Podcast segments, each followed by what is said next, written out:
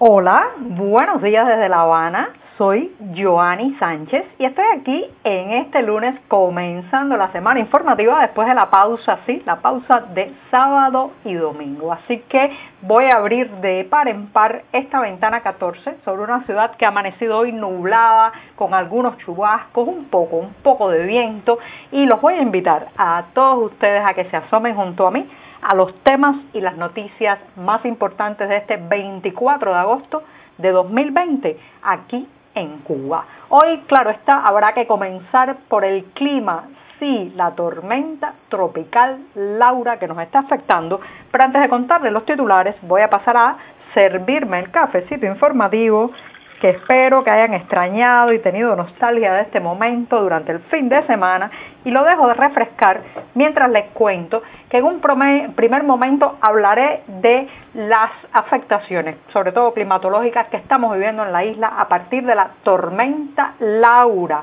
Sí, lluvias, vientos y preocupación. Así voy a nombrar el primer tema del día. En un segundo momento hablaré de las varias familias afectadas por lo que parecen ser dos incendios en la ciudad de Santiago de Cuba. Todavía no hay muchos detalles, pero los que haya ya se los voy a dar.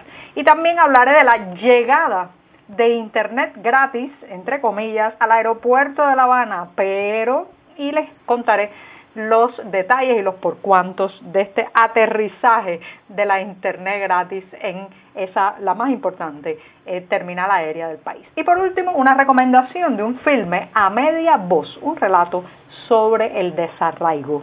Presentados los titulares, bueno, pues ahora sí llega ese momento mágico, el mejor momento del día, en que revuelvo para tomarme junto a ustedes el cafecito informativo. Algunos al otro lado tendrán una tisana, una infusión, un mate, un té, pero yo tengo un cafecito recién colado, breve, amargo, sin una gota de azúcar, como saben que me gusta a mí, pero siempre, siempre necesario.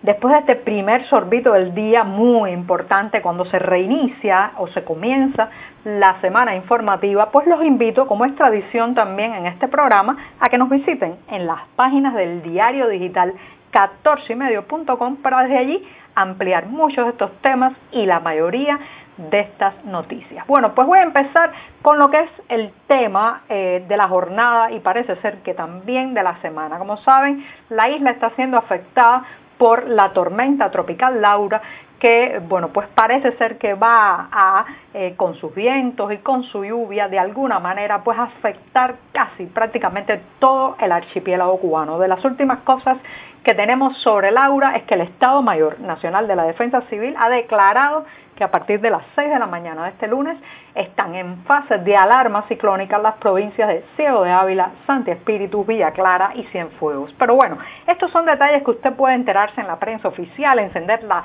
televisión nacional y conocerlos. Así que yo me voy a ir a esa otra parte de la historia que muchas veces los medios nacionales y los medios oficiales pues no comentan. Y es que junto a las lluvias, los vientos, Laura ha traído algo que es la preocupación. Sí, la preocupación porque, señoras y señores, estamos viviendo una realidad muy lastimada, no solamente por la pandemia, sino también por la crisis económica. Y Laura ya está generando algunas afectaciones con sus vientos y con sus lluvias en el oriente del país, en cultivos, en la agricultura en general, pero también está provocando una alarma en la población que siente que la situación de desabastecimiento, de carestía de productos básicos, se le puede agravar el panorama con estos vientos y con esto que está generando la tormenta tropical Laura, porque obliga a quedarse más tiempo en casa, obliga también a no salir porque hay inundaciones en algunos lugares, caída de postes eléctricos en varias provincias, por ejemplo la ciudad de Santiago de Cuba, varias amplias zonas de Maisí, que fueron las primeras afectadas en el oriente cubano por Laura, por la tormenta tropical Laura. Bueno, pues los vecinos no pueden ir a comprar alimentos porque o los locales están cerrados o es un peligro transitar por las vías, los cables caídos, en fin. Entonces, bueno, lo que hemos recopilado en el diario 14 y medio de testimonios a lo largo de la isla, y en la medida que Laura ha ido también pues afectando con sus lluvias la zona de Camagüey, la zona también de Ciego de Ávila, el centro del país, donde ya empiezan a notarse las lluvias, incluso aquí en la capital cubana, donde hemos tenido algunos chubascos, pero todavía Laura parece una presencia distante. Bueno, pero incluso así ya la situación de adquirir productos básicos se ha agravado en más o menos 24 horas, porque es normal. La gente le crea más ansiedad, quiere comprar para poder apertrecharse en sus casas y evitar cualquier daño, y bueno, que se encuentran larguísimas colas, mercados vacíos, y para colmo, en la capital cubana los lunes la mayoría de los mercados agrícolas no abre. Así que reitero, hay que estar atentos a Laura. Parece ser, todo indica que durante la madrugada ha transitado por el Golfo de Guacanayabo, y también, bueno, pues que los vientos que tiene soplan con fuerza, pero son de tormenta tropical hasta ahora. Así que hay que estar atentos no solamente a la tormenta tropical Laura, sino a los efectos que pueda dejar de adversidad también en la economía doméstica y en la economía nacional. Así que ya saben, lluvia, vientos y preocupación, parece ser que es lo que nos va a dejar esta tormenta tropical con ese nombre tan hermoso, pero que ya está haciendo daños serios en la geografía y la economía del país. Dicho esto, me voy a dar el segundo sorbito del día para pasar al otro tema. Muy bueno, amargo sigue estando, ahora está un poquito más fresco, menos caliente, y les cuento que hay varias casas familiares afectadas en la ciudad de Santiago de Cuba debido a dos incendios. Todavía falta mucho por precisar de lo que ha ocurrido, pero parece ser que en esta ciudad ocurrieron durante la noche de ayer y la madrugada dos incendios de gran magnitud. Los dos estuvieron localizados en entidades estatales, locales gestionados por el Estado. Uno de ellos en el Politécnico Pepito Dey, una escuela donde se fueron afectados, parece que gravemente, los almacenes, y otro en una empresa avícola.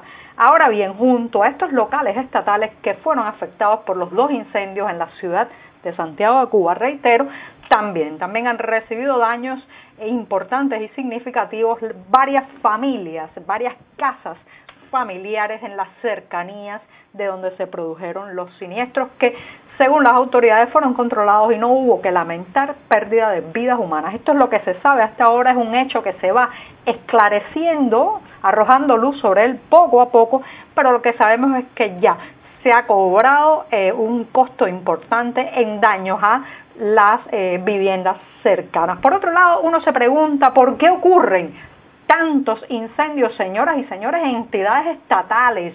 Bueno, habrá que ver la investigación final de estos hechos, pero lo cierto es que en este país muchas veces, lamentablemente, no se siguen los protocolos de protección ante incendios. Hay muchos problemas, por ejemplo, con las instalaciones eléctricas. Muchas veces los productos que se almacenan no reúnen las condiciones para mantenerlos protegidos de las llamas.